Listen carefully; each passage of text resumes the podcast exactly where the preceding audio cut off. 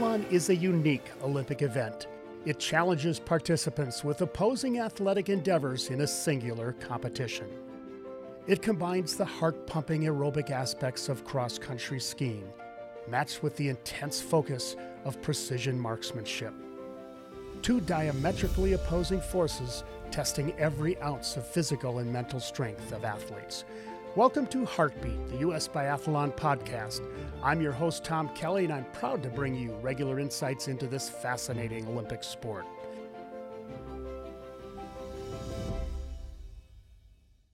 Today's guest on Heartbeat is the president and CEO of U.S. Biathlon and a highly respected global leader in biathlon and Olympic sport, Max Cobb. Shortly after graduating from Dartmouth College, Max Cobb began his career with U.S. Biathlon in 1989, managing a domestic competition series. His passion and leadership skills helped him advance through several roles before taking over as head of the national governing body. Max has been on the snow for every Olympics since 1992 in Albertville. He was a technical delegate for biathlon at the 2014 Olympics in Sochi, and he's also a longtime leader and executive board member with the International Biathlon Union, and also serves as head of the USOPC's National Governing Body Council. And Max, thanks for joining us. Uh, it's great to have you here on Heartbeat. Hey, pleasure, pleasure, Tom. Thanks for inviting me you know, it's it's been a crazy spring and a crazy summer, and have you been holding up uh, uh, through all of this?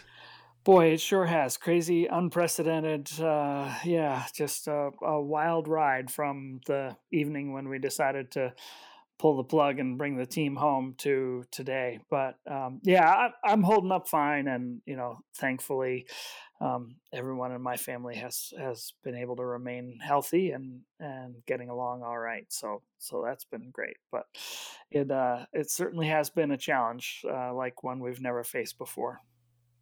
Well, we'll talk a little bit more about that as we get along in our podcast here, and glad to hear you're doing well. You know, Max, I think I speak for everyone who works with you, whether it's in the biathlon family, the U.S. Olympic family, uh, or just the entire world of sport, that uh, you're a joy to work with. And, you know, I, I think you bring such uh, passion to what you do, but uh, also a, a, real great sense of decency and uh, uh, friendliness that I know is really warmly received by athletes and those who work with you. Oh, thanks, Tom. That that's that's nice to hear. I, I certainly love what I do, and um, being able to work with athletes and even if i'm a little further removed from that these days uh, with administrative duties it it's still always there in my mind that that that's why i'm doing this and uh, and it, that's that's a blessing and and you you know that from all your work too yeah, you know, you know, you think of those administrative duties, and uh, at first blush, they seem just you know, very non secular and just uh, are they really important? But at the end of the day, you know, it's those things that really make a difference. And we're going to talk more about your career in sport. And I, you know, as I was preparing for this, you know, one of the things that struck me is as much as I've known you for so many years now, I really didn't know, you know, your athletic background. And let's go back to you as a young boy growing up. And how did you find your way into sport and where did it lead you? Yeah, so um, I I grew up in Cambridge, Massachusetts, which is an unlikely place for someone who fell in love with cross country skiing to come from. Uh, but I I um, in fifth grade I still hadn't learned how to read, and so um, my parents had me diagnosed at MGH with dyslexia, and I went to the Carroll School out in Lincoln, Massachusetts, and um, so that was um, intense and challenging to um, you know go from basically a non-reader to grade level in three years. Um, but one of the wonderful things about the Carroll School was this great uh, program run by a former Outward Bound instructor named Mike Stratton or Strats, and uh, he he ran a junior outward bound program out there for us and just exposed us to all kinds of um, fun outdoor activities. And um, i loved that um, and really um, fell in love with cross country skiing. And so in high school i started skiing competitively and i wasn't you know particularly uh, good at it but um, loved it and raced all all four years in high school and then um, when I got to Dartmouth, I knew I wasn't good enough to to be on the varsity. But my freshman trip leader, um, Viva Hardig, was on the ski team, and she told me she said, "You know what? You should just go out there and do it. Go to the go show up and go to the training, um, and I bet you know if you stick with it and show up for every every training and work hard, um, there'll be a spot for you on the development team. And she was exactly right. And it wasn't until my senior year that I made the varsity. Um, but you know, fell in love with the training and the cross country skiing and the atmosphere of the team. It was just wonderful. And uh, so that's that's where it all began for me. You had a good mentor there in John Morton too, didn't you? Fantastic. Uh, I mean, learned so much from John. And you know, when you think about the impact that coaches have in athletes' lives um, and in students' lives. Really, I mean, you, you, know, we you take classes in college, and you you know you show up for one semester and work closely with a professor, and maybe in your major you get to work more closely with a professor, as I did with um, wonderful Dick Burney. But you know, the coach is with you nearly every day for four years. That's an incredible impact, and uh, Morty was just extraordinary. Um, tremendous leader, character, and uh, man. And you know we've become lifelong friends. And uh, and he had started a, the Dartmouth Biathlon Club. Um, and so it was actually my freshman fall, October of '83, that uh, I went to my first biathlon training camp in Lake Placid at the Olympic Training Center, and uh, and I went on to be the president of the Dartmouth Biathlon Club, and I, I never really became all that proficient as a biathlete. Um, we were using pretty primitive rifles that came from the civilian marksmanship program, but again, the the, the amazing challenge of biathlon really inspired me, and um, we had a bunch of guys who were on the Dartmouth team who were also on the U.S. biathlon team, and that was fun. Um, fun to be able to uh, train side by side with some of them, and and I, you know, I I just found the sport really intriguing and exciting, and um, it was my senior year when the World Championships were held over in Lake Placid, and Josh Thompson won his historic silver medal there um, and Morty was the was the team leader over there. So we we heard about it uh, right away, and um, that was that was really exciting and inspiring. Um, so definitely my college years, in ways that I didn't understand at the time, really shaped my career. It's always fun to look back and I, I, was doing this with friends over the weekend and just kind of reminiscing on some past ski stories. But you look back at those moments in time, like that silver medal, and you think about, wow, that really influenced my career. That wasn't me, but that moment influenced my whole career, didn't it? Yeah, absolutely. And and in in another way too. I mean, I I you know as the president of the biathlon club. I, um, I was responsible for putting on a Dartmouth's biathlon race, um, and we had a whole bunch of Olympians come over and race there. So Curtis Schreiner and Lyle Nelson and all these you know big names who I had heard about through through my friends um, came over to race at the the Dartmouth biathlon race at Storrs Pond, and uh, and uh, I had kind of taken that on, not really knowing what, it was going to entail. But but one of the curveballs that came at us was that uh, they wouldn't they wouldn't take the PistenBully out on the ice where the range was to uh, to pack the the shooting range and the entrance and exit. And so um, I conned Max Saenger, who is another lifelong friend and and a a man who's now designing the trails for the Beijing Olympics in China.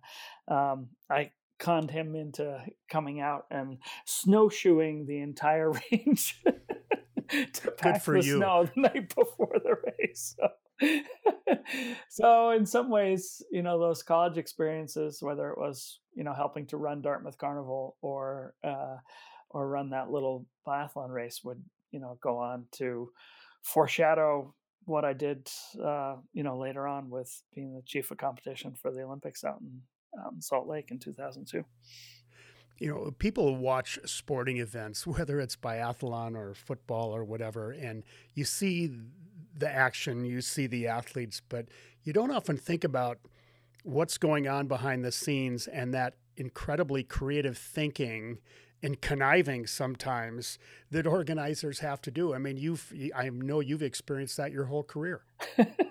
yeah, uh, no question about it, and um, it it's it honestly, while it's intense and stressful, it's also kind of fun. Um, I remember in Sochi, um, there was a, a, problem with the length of the course, and uh, we ended up figuring out that if we um, took down one of the lamp poles that lit the course, we could use a section that had been originally designed as sort of an, an access or construction road to change the course and make it just long enough to fit in with the spec. And so there we were three nights before um, the first race out eh, eh, on the course with you know, so 30 guys from the organizing committee taking down this light pole and grooming out the course for the official training that was supposed to take place the next day. So, yeah. we, we, we all have a litany of those stories, Max. So, so as, as you got involved on the staff of U.S. Biathlon in the late 80s, eh, did you look at it initially as this is where I want to spend my time, or did it just kind of move from point to point? It really moved from point to point. Actually, I, I, um, you know, Jed Williamson hired me over the radio telephone from the Hurricane Island uh, Outward Bound School um, on Penobscot Bay, and um, I thought, well, this is great. I'll I'll do this for a couple of years before going to grad school. This will be really fun, and I love skiing, and I you know I still had a lot of friends on the national team, so I was looking forward to it. And um, remember you know being out in West Yellowstone that first winter and taking the GREs at at um, at Montana State in Bozeman, um, getting ready to you know apply to grad school the next year, and um, you know one thing kind of led to another, and before I knew it, I was um, marching in the opening ceremonies in Albertville. Um, you know, Bill Koch carrying the flag for the team, and and that was a really it was a, a moment that um, changed the way I looked at what we were doing in sport. And you know, I had spent the previous winter, um, you know, on the on the World Cup circuit with the team, and and that had been really fun and and wonderful to make friends from all over the world. But boy, when you're a part of um, part of an Olympic Games and actually get to march with the athletes into the opening ceremony, it it really changes the perspective and makes you realize the power of sport as a global um, force to bring the world together. Yeah, there really is no experience like that in sport. Uh, it just transcends everything in our culture. Uh, it's it's that moment in time, all of those nations together. It's a different feeling. Yeah, really is, and it was a special time because it was the first time since the wall came down, um, and that that all these nations had marched in um, to to the Olympic Stadium, and so that was that was really, really, really special. I, want to look a little bit at U.S. Biathlon as an organization. I mean, you came into it in a time in the late 80s and up into the 90s, and it, of course, it's transformed since then. But looking back in time, can you give us just a brief history of the organization and how it evolved? Yeah, I think um, you know we we were and to some extent remain um, a really lean organization that relies on um, clubs around the country to deliver the introductory programs um, for for athletes. And um, the organization really focuses on a lot of its efforts um, on helping athletes achieve their competitive dreams uh, on the on the courses.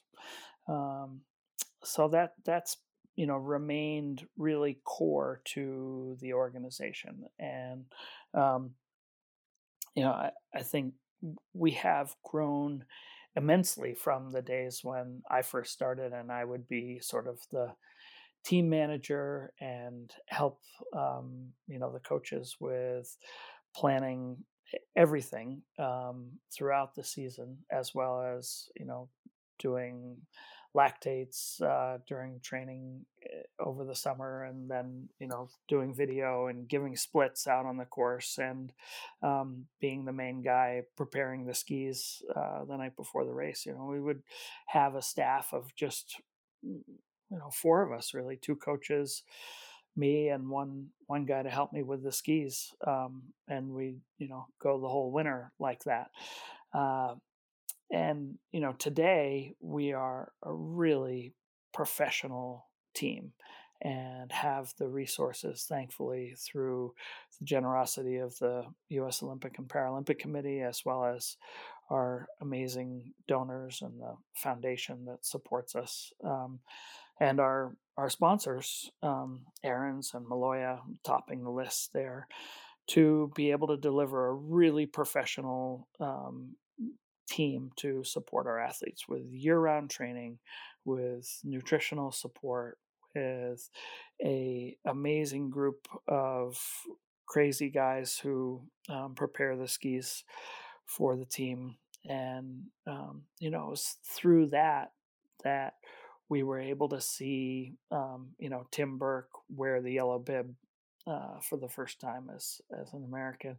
Um, to see him go on to win a silver medal, and um, you know, to see at the World Championships, and then to see Lowell and Susan um, win their medals in in 2017. Lowell, the first ever um, world champion for the sport, and and Susan um, a silver medal, and and another one just last season to be the first athlete to ever win two medals, uh, two world championship medals in their career. So, um, but the the sport demands that, and there there would be no way to, um, to just no way to do it without um, this great professional team that we have uh, behind the athletes to give them everything they need.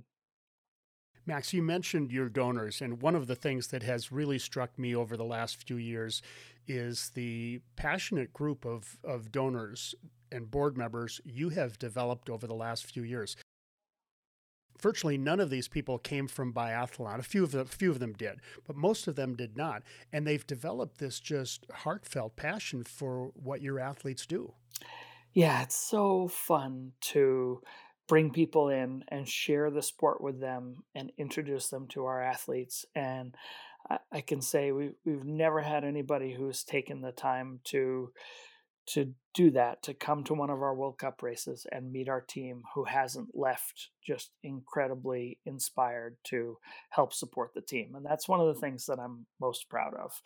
Um, so yeah, today we have um, an amazing group of foundation supporters, some of whom are also serving on our board, um, and their collective donations uh, are you know up around close to three hundred thousand um, dollars a year, making it the the largest um, or the third largest uh, source of income for for the team that really makes makes things happen and um, and then it's also been really gratifying to grow the um, you know what we call our gold medal campaign um, which is just reaching out to our members and asking for support and and we've grown that from sort of um, four or five thousand dollars a year uh, in the early 2000s up to um, over a hundred thousand dollars in each of the last uh, three years and just wonderful to feel that sort of more grassroots support of you know the donations of $50 or $100 coming from members all over the country who just want to help the athletes.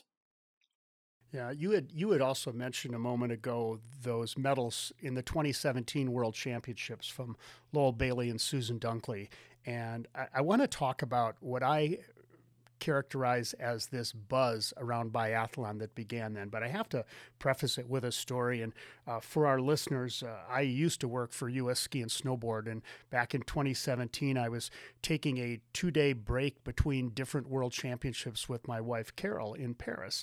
When all of a sudden I get a call from Max at the World Championships, who says Tom, we just won these two medals. What do we do now? And know, it's it struck me at the time on on how exciting that was. I mean, it was this moment in time. It was something that you've been building up to, but but then it occurs and it's like, "Oh, this is cool. Now what do we do next?" You really did create a buzz with that, and that buzz is still felt today. Yeah, I mean, it wasn't so much me creating it, but uh, but I did, you know, with your help, have a chance to amplify uh, the the story a little bit and really get it out there. And you know, I think it's just it's such a wonderful um, story to see Lowell Bailey, who you know spent his 20 years of his life pursuing this dream, and you know, finally uh, on having a, a what was, you know, all the way around his by far his best ever world championships and and really the best world championships any American athlete has ever had with um, you know two sixth place finishes and um, a gold a gold medal on top of it. Um, so, but even without the gold medal, it still would have been probably the best performance uh, an American ever had at, at World Championships. Um, so, uh, but so fun, and um, and I remember that phone call vividly because I, I really didn't know how how best to try and share this with um, everybody around the world and with everybody back home and and it, it was such a great moment um, for the whole biathlon community too, because what we saw was the whole stadium cheering for Lowell like he was the kid who had grown up next door to them. I mean, they really embraced his um, his story and what a moment this was for him. Um, in large part, thanks to some good storytelling by the stadium announcer. Um, but everybody was so excited for Lowell and for our team, and you know the cheers that that came um, as he entered the stadium uh, were just amazing. And it was you know it was a razor thin margin. Um, I forget whether it was. I think it was 0.6 seconds or 1.6 seconds. I don't even remember. But um, the last split was was really tight um, before he came into the stadium, and and to be there on that day with uh, our whole crew of, of coaches and ski technicians and Bernd Eisenbichler, all of whom who had spent years working so hard to make a moment like that possible. was just magic. And then Susan, you know, to who was having maybe the worst world championships of her career to completely turn it around after seeing what Lowell did and and win a silver medal, the first individual medal for a woman at the World Championships um, in the history of U.S. biathlon. It just amazing, and there really was Tom a buzz, and it, it came at a great time because it was you know a year before the Olympics in Pyeongchang, um, and so there was a lot of media interest in um, in Susan and in Lowell and in the whole team, um, which was really exciting and and great great exposure for the sport and totally changed our national profile. Um, and and you helped in a big way. So thank you for that. It it was a lot of fun and and we really got some some good coverage out of that. You know i was just harkening back to what she mentioned about susan. She'd really been having a bad world championships. We had her on as the very first guest on heartbeat a few months ago and she talked about that day and or the, about that week and how it just really wasn't going that well. Uh, but it's it's uplifting and i think that uplifting that we saw in 2017 we still feel it today. There's a little bit bigger bounce in the step of biathletes right now. They they they've seen that we can do it and they're out to claim theirs.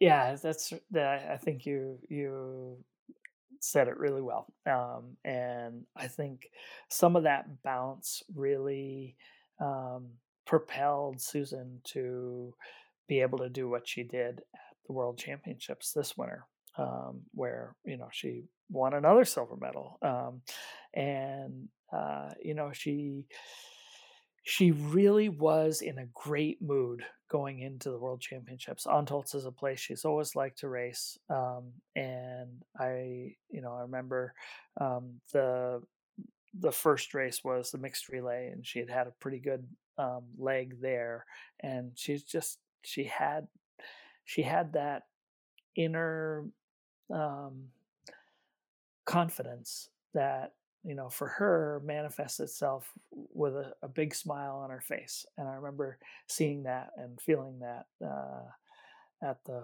at the world championships before she won her medal and um, and i think that you know sort of comes back to this sort of confidence in the program that we have the right ingredients to make things happen and um, it it's such a just uh, complicated sport to have everything come together on the right day um, you know with sort of that calm and confidence and um, the ability to focus on the range the way you need to and having your physical form be there and having great skis under your feet um, all those things came together for susan uh, at the world championships and she she made it happen and it was spectacular um, and and those are the days we all really work so hard to make happen. And I'm so proud of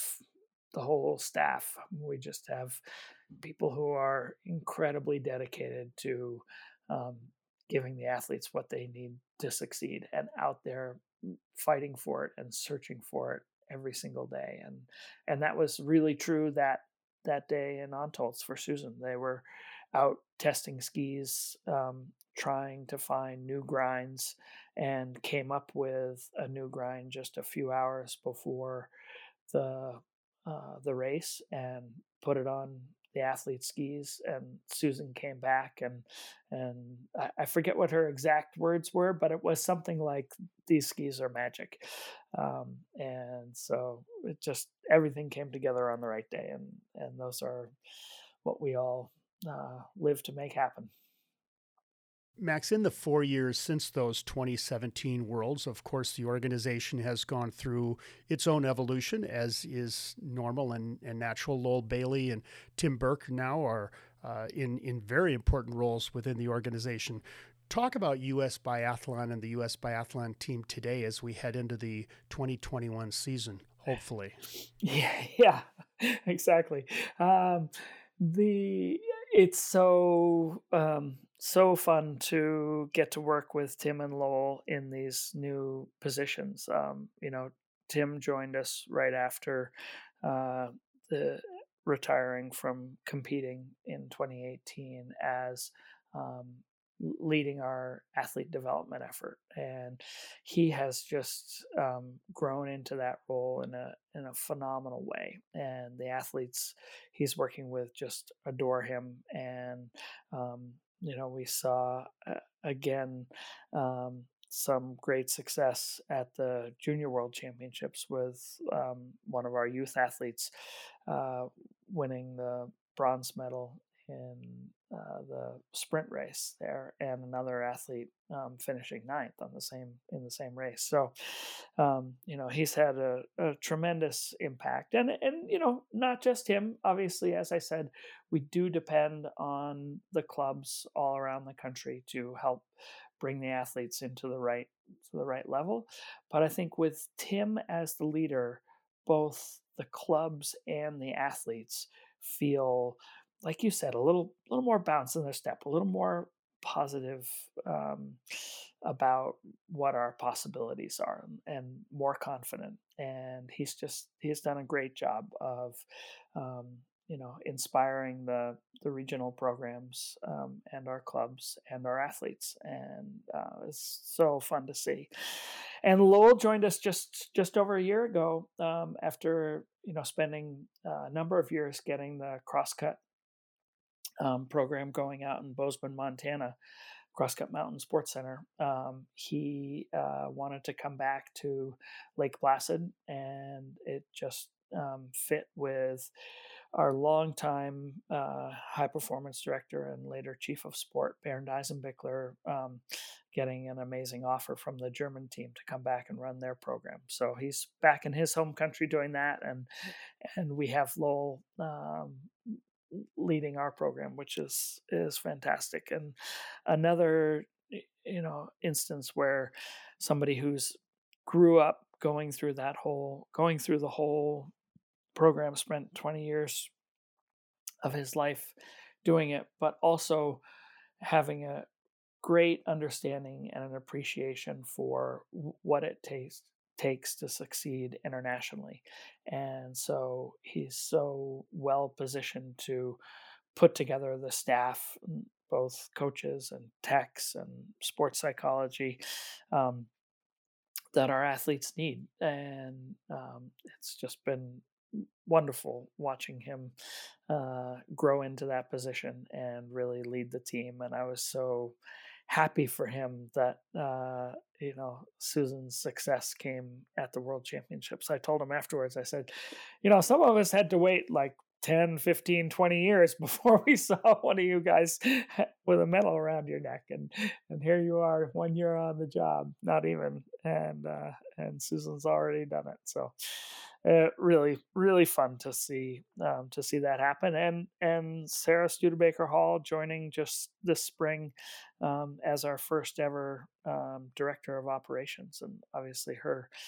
you know career um, two Olympic Games and uh, having you know experienced biathlon as a youngster out in uh, Idaho and then coming back to it again after college. Uh, and so with those those three in key director positions, um, it it really feels like our organization has finally spread its wings to be able to both provide world class training for our national team and provide the leadership in the de- in the development of our next generation of athletes with the work that Tim's doing there and and Danica with providing an amazing coach education program and and organizing the um, national competitions as well.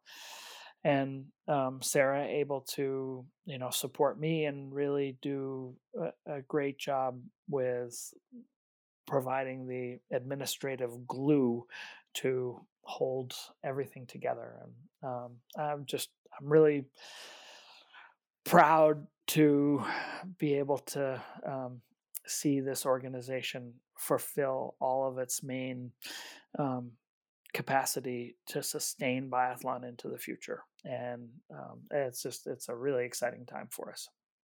It's quite different running a small sport than it was 30 years ago much more sophisticated yeah boy is that true.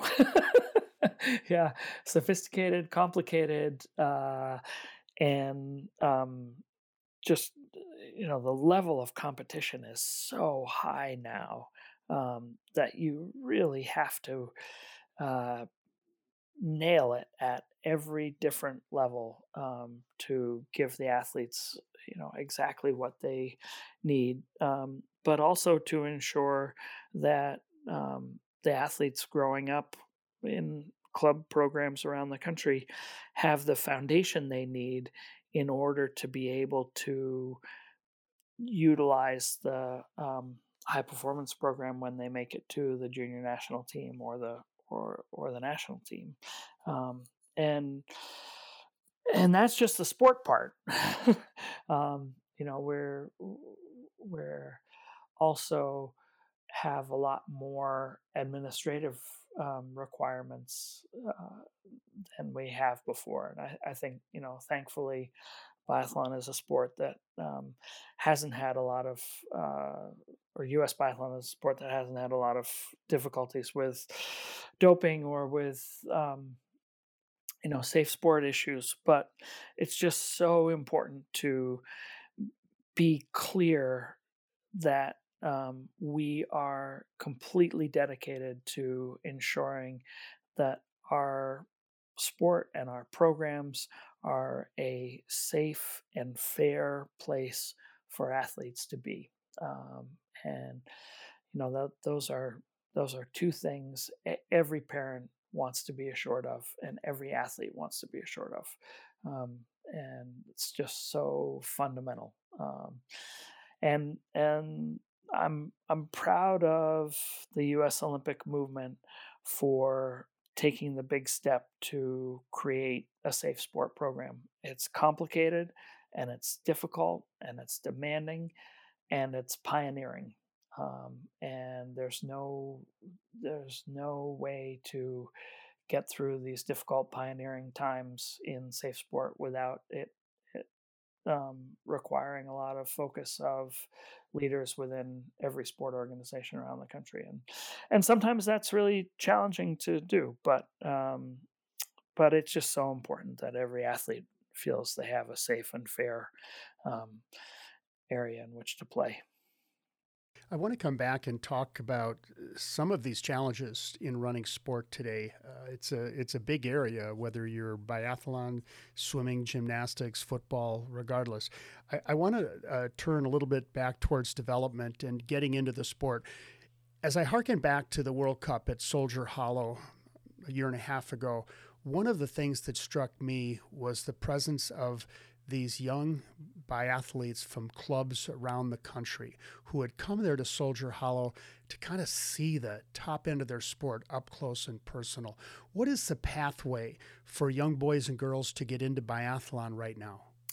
Yeah, um, we're really. Eh, I'm glad you brought that up because it, the the opportunities have expanded um, in wonderful, wonderful ways over the last several years. And what we've seen is um, people who fell in love with the sport as athletes continue their um, continue their role in the sport or i guess um, by creating programs and and sharing them and you know whether it's rob rosser who's a a um, 98 Olympian uh, and uh, veteran, armed forces veteran, um, who created a program out in Casper, Wyoming, um, for both able-bodied and um, Paralympic biathletes, um, cross-country skiers, got state funding to build a venue and and get a program going out there, or it's um, Dick Dreissigacker and Judy Geer at the Craftsbury Center, um, you know, having this vision of creating a place in northern Vermont where athletes could um, not only could the young athletes get exposed to the sport and have daily training from skilled coaches at a at a great range, right? You know, proximate to this wonderful cross country ski area, but also to provide uh, a incredibly supportive club program for um, top athletes who were either on the national team or just below the national team to be able to mature.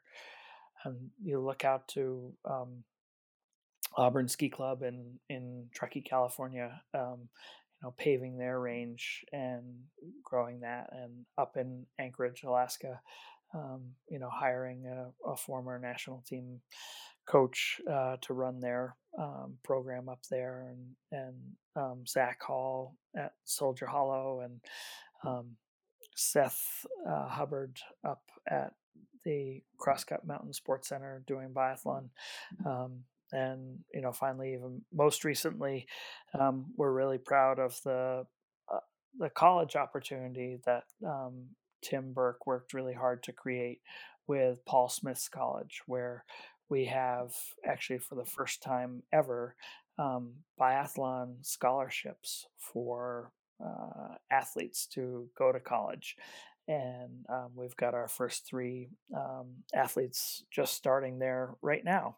Uh, so, really, more opportunities than ever before. And um, I think the clubs have you know, really embraced um, the opportunity. And, and, I don't have time to talk about all the wonderful people, whether it's Carl Theriault up in um, Fort Kent Maine or John Madigan in Jericho, Vermont, who, you know, just solve the problems and figure out how to make the sport accessible. And it's just wonderful and inspiring. And um, and we've, you know, our last um, junior trials was the largest we'd ever seen, with you know over hundred athletes um, showing up, trying out for the world junior team.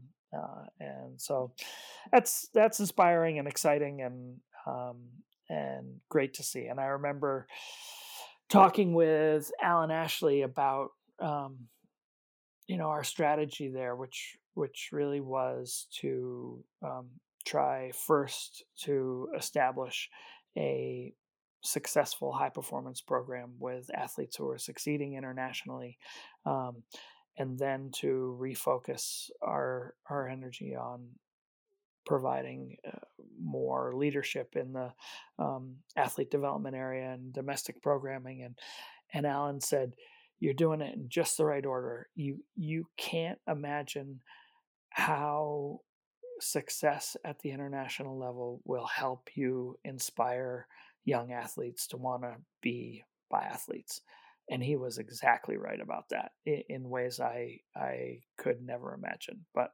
um, you know, Susan's medals, Lowell's medals, Tim's success um, really did inspire um, young athletes and programs around the country um, for them to to engage and prosper and it's so exciting to see tom it's really uh, just i'm so tickled.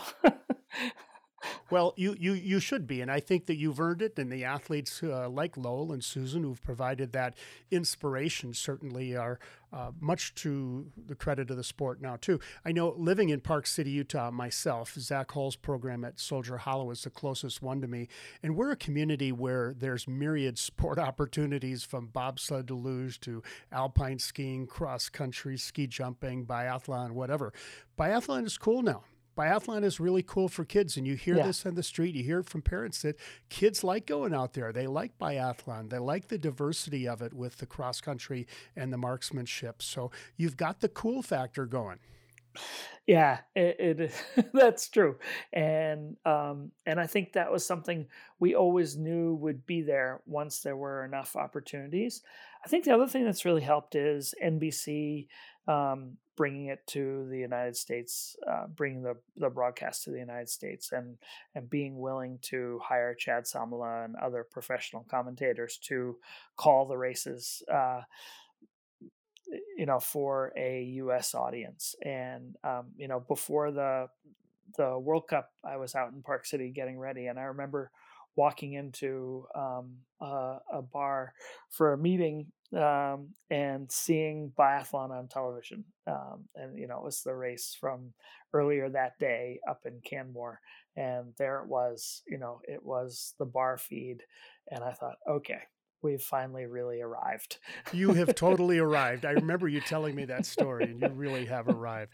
Uh, I, I, I, want to move back into some of the challenges. Uh, you touched on them earlier, and uh, managing a sport program today has a lot of challenges. Uh, we talked a little bit about the safe sport and some of the compliance issues that you have to manage.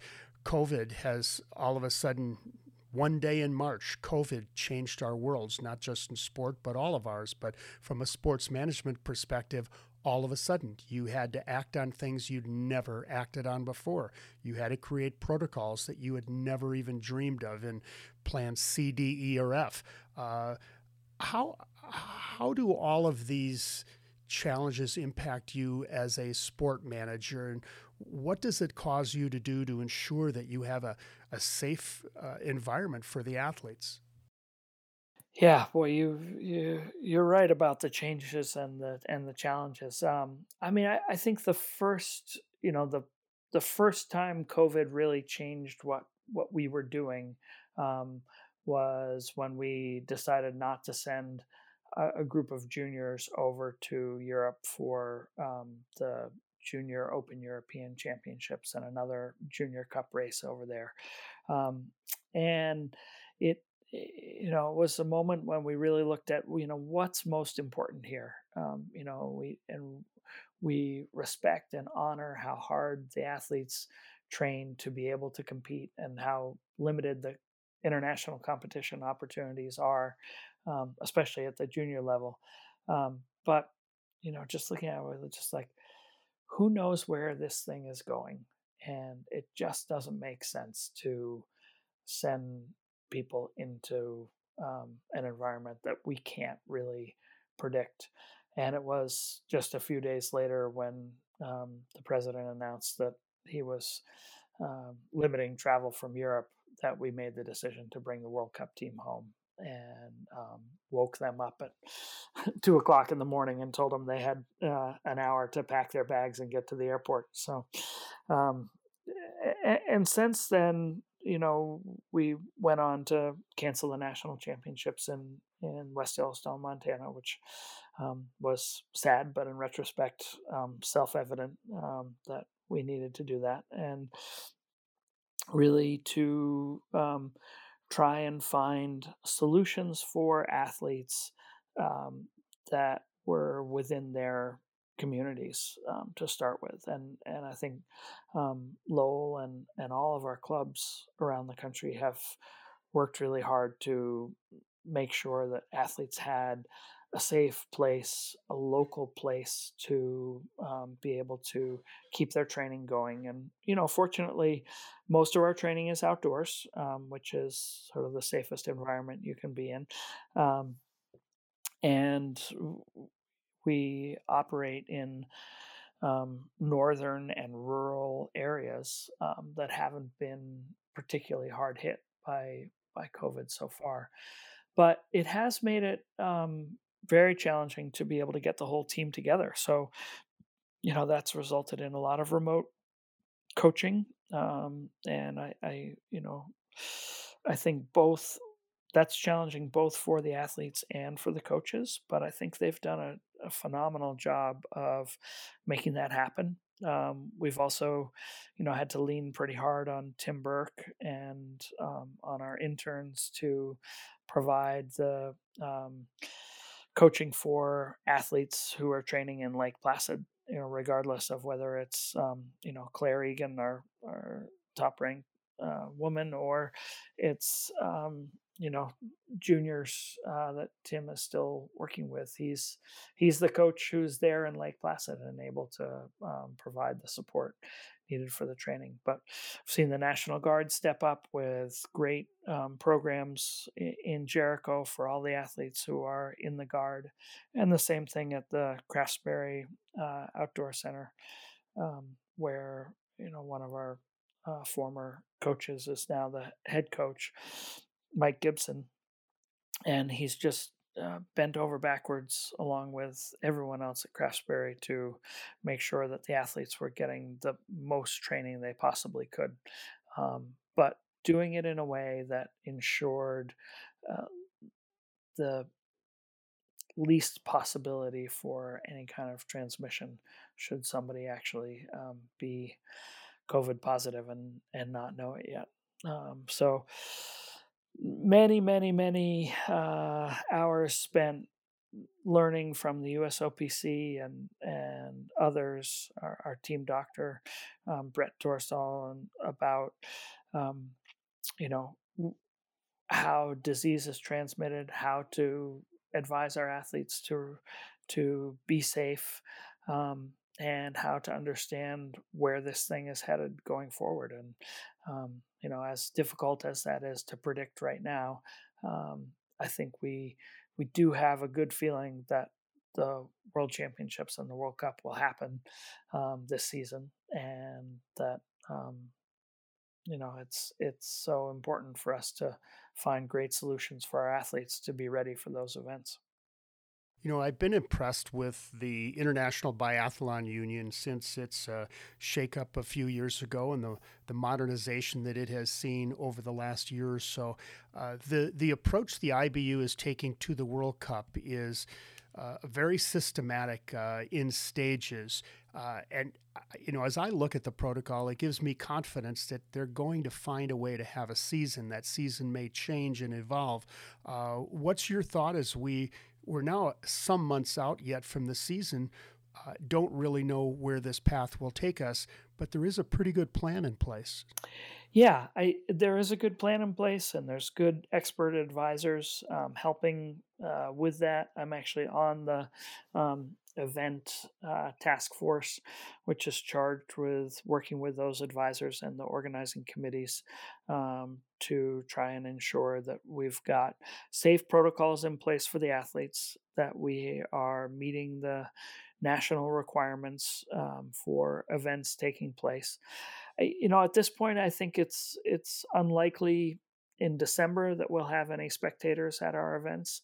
Um, hard to know for sure, but I, I would say that um, that we will probably join other sports in competing uh, in an empty stadium, but with more passion and excitement than ever uh, from our TV audience.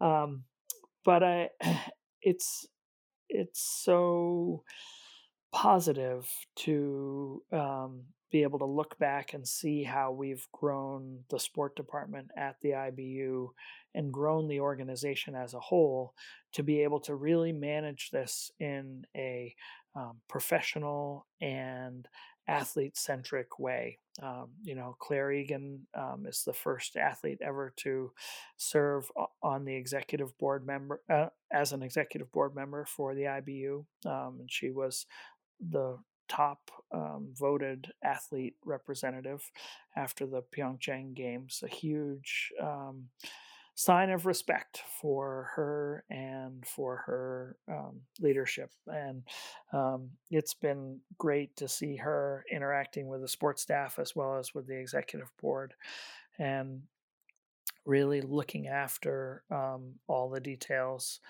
uh, from an athlete's perspective and ensuring that um, communication is happening uh, happening on a regular basis directly to the athletes from the IBU, so that nobody is um, left out of the loop.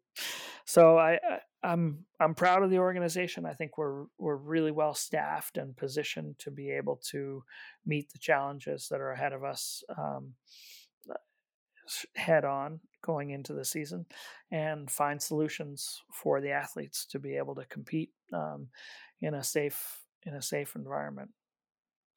Uh, Max, COVID aside now, the other aspect of this coming season, uh, which has nothing to do with the pandemic, uh, is the ban on use of fluoros in, in waxing, something that uh, is certainly a good step forward for the health and welfare of those who are working on equipment.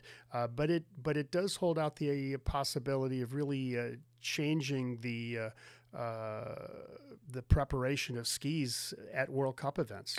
Boy, you said it. Um, you know, for I, I still remember my first time putting Sarah F on a pair of skis at the um, World Champs for the disabled uh, in um, Mutters and Natters in in in Austria. We were actually racing in Seefeld, but staying down in Mutters and Natters, and that was uh, 1988, if I remember right.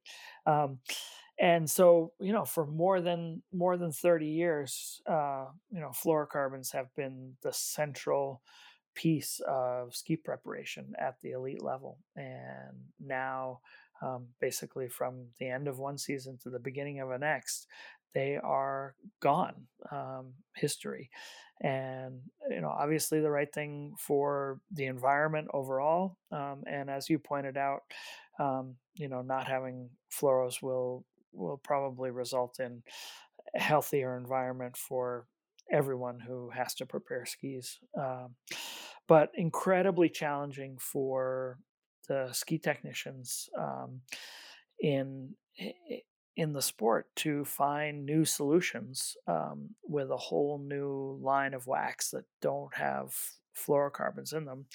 And then for IBU to work together with the um, Ski Federation, FIS, to make sure that we've got adequate testing systems um, so that nobody can get away with starting a race with fluorocarbons on their skis. And um, so I've served on that working group um, together with the FIS to find testing methodologies. Um, and a portable testing system that will allow us to um, test the skis before and after each race and make sure that um, the the playing field is fair. Um, and but it, it, you're right, Tom. It's it's just a very very challenging situation for all the teams to you know come up with completely new solutions. But in in thinking about it, I think it's so much better that we're doing that in the season that is a whole year before the Olympic Games than meeting that challenge in the Olympic season itself, um, which would be really disruptive. But um, but it's it's going to be a complicated year out there this year between COVID and no more fluoros, and um, that's uh, yeah, uh, that's a little bit of a double whammy. Well, I, not to complicate it even further, but I want to now talk a little bit about uh, doping.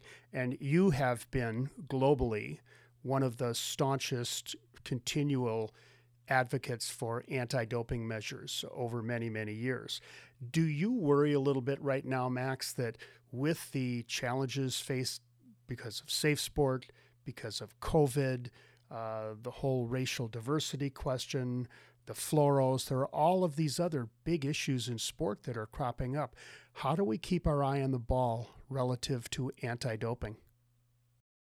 Yeah, well, thanks, and and I I do feel like I've it's it's been an important um, topic uh, for me for my entire career, and that really goes back to uh, my first Olympics in in Albertville and um, experience there, trying to help an athlete who had um, had been given um, the wrong another athlete's blood um, and was going into um, a complete shock um, and you know nearly but but for amazing medical care in Albertville, France, would have died that night. Um, and you know, it really highlighted for me the the depths to which some people will go to try and succeed um, and even putting an athlete's life at, at risk is um, is possible and and since that day i have always um, had um, the motivation to do everything possible to maintain a fair and safe um, environment for athletes. And so much has changed during my career, and to see, you know, the World Anti Doping Agency and the code and uh, USADA um, all come come into action has been a godsend. Um, and you know, of, of course, the um, you know was uh, terrible to eh, eh, have to deal with um, the doping issues that surrounded the Sochi Olympic Games. Um, but I think what what has come out of that for biathlon is a renewed commitment to uh, creating um, a doping free sport for for our athletes. And in order to do that um, we founded the biathlon integrity unit. And when i say we i mean the executive board of, of ibu and ultimately the ibu congress um, which is now an organization that um, is fully funded by the ibu but has its own independent board of directors its own staff um, who are not under management um, from ibu and i think they're already have taken some major steps forward for for biathlon, and um, it is that uh, project that I think can give athletes confidence that we are um, taking a very very serious uh, step forward in control around um, doping issues, and um, I don't you know, I think the World Athletics uh, has shown that an independent organization is a good way to go, and I think the athletes can have a lot of confidence in the work um, that that the biathlon integrity unit is doing to ensure uh, safe and clean sport. So it it is you know just another another facet in the whole um, the whole ecosystem of making sport safe and fair. Um, but it's a it's a really important one, and I think um, we are we are lining up to have perhaps the um, most clean and most fair uh, games ever um, coming up in in Beijing. Max, as we head into the home stretch uh, in this fascinating discussion, I want to let, uh, let's uh, move to summer uh, for just a moment. Uh, you are uh, wearing the hat of the head of the National Governing Bodies Council for the U.S. Olympic and Paralympic Committee, and in that you work with the over 50 national governing bodies and Olympic sport associations in America. while biathlon is coming up in Beijing in 2022, there are hundreds and thousands of athletes this spring who had to pivot and change their direction, and Tokyo was put off by one year. Uh, we could go many different directions in this, but I just would love to get your thoughts on what the athletes have gone through and how they've been able to change their direction and move their goals 365 days ahead. Yeah, um, yeah. What a uh, what a challenge, what a difficult time, and particularly for some athletes for whom you know they're they may not be able to extend their athletic career another year to be able to um, you know actually go on and, and compete in Tokyo in 2021. Uh, so, but I, you know, Tom, I, I think it really speaks to what we all appreciate about athletes um, and what inspires us about them is this incredible ability to meet whatever the challenge is head on and find a solution for it. You know, I, I, I to have this little mantra in my own head that um, you know we are all of us in sport blessed to work with uh, amazing people who go out every day and redefine what's possible. And at some level it's redefining what's possible for themselves. At another level it's redefining what's possible for human beings to do when you finally reach the apex of the career. Um, but the the you know having to have you know, put everything you had over the last three and a half years into um, competing in in Tokyo, and then in a matter of you know a few weeks, that dream all um, shifts to a whole year later. Um, just incredibly challenging situation, and and you know, thankfully, many athletes have been able to avoid um, you know COVID, but uh, but the challenges they face in trying to keep up their training and the mental challenge of now refocusing a year later um, and keeping that intensity um, and and doing all of that while basically missing the entire competition season for their sport over the course of the summer really really challenging times for for the athletes in the summer side well, thanks for your work in that area. And I, I have just one more serious question before we get on to a little bit of fun stuff to close it out. And Max, as you look back over your career and think about what you do on a day to day basis, what does it really mean to you personally to be able to help lead young men and women to their goals and dreams? it's, uh, it's, it's, it's what's with it's what's with me when I wake up in the morning and when I go to bed at night.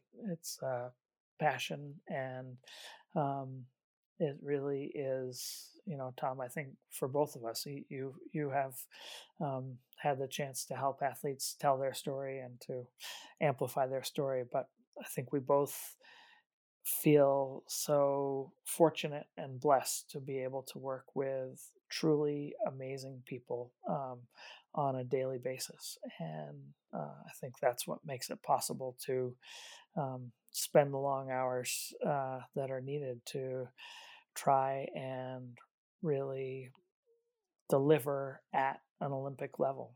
We're not competing at the Olympics ourselves, but we want to try and ensure that the product that we're delivering to the athletes is of Olympic caliber. Well, thank you, Max. And you certainly have done that justice, and I know that you will in the lead up to Beijing. So let's have a little bit of fun. We'll close out this uh, edition of Heartbeat with a little uh, uh, segment that I call On Target. Just some short, simple questions. Uh, you can give me a short, simple answer, whatever comes to your mind. Nothing is right or wrong here. So, Max, first of all, think back on all you've experienced. What is the most memorable event you have been participating in, the most memorable event? Wow. Oh, that's a tough one, Tom. Uh, I mean, you know, I spoke a little bit earlier about um, the the life changing experience that it was for me to march in to the Olympic Stadium in Albertville in '92 with the team, um, and that was, you know, certainly one that I will never forget because it really did bend the arc of my career and make me look at what we do in sport in a total different way. Um, but seeing, you know, Tim Burke put on the yellow bib, seeing Lowell Bailey stand on the top step of the podium and Susan follow that up, uh, you know, just a, another day. Those are indelible memories that I will never ever forget. Um, and and there's so many more stories uh, that you know were the the pieces and the memories of working together with people that actually led to making some of those things possible that I'll never forget either. And there's more memories to come. For sure. Uh, favorite competition venue, and you've been to some great places around the world. Biathlon goes to some very unique places, but what's your favorite competition venue? I have to say, I love Antholz. I, I call it the um, Biathlon Cathedral, and the, the beautiful, um, towering peaks are, uh, that are you know surround the venue and uh, the sunshine the high lake above and the chance just beautiful trails and um, a great biathlon venue. It really is uh, our cathedral um, so that's that's an easy one. I, uh, I i figured that's where you would go but i love it's our cathedral. you could take that so many different ways. Um, we all know you in biathlon, but what fun thing or hobby do you enjoy outside of biathlon or skiing?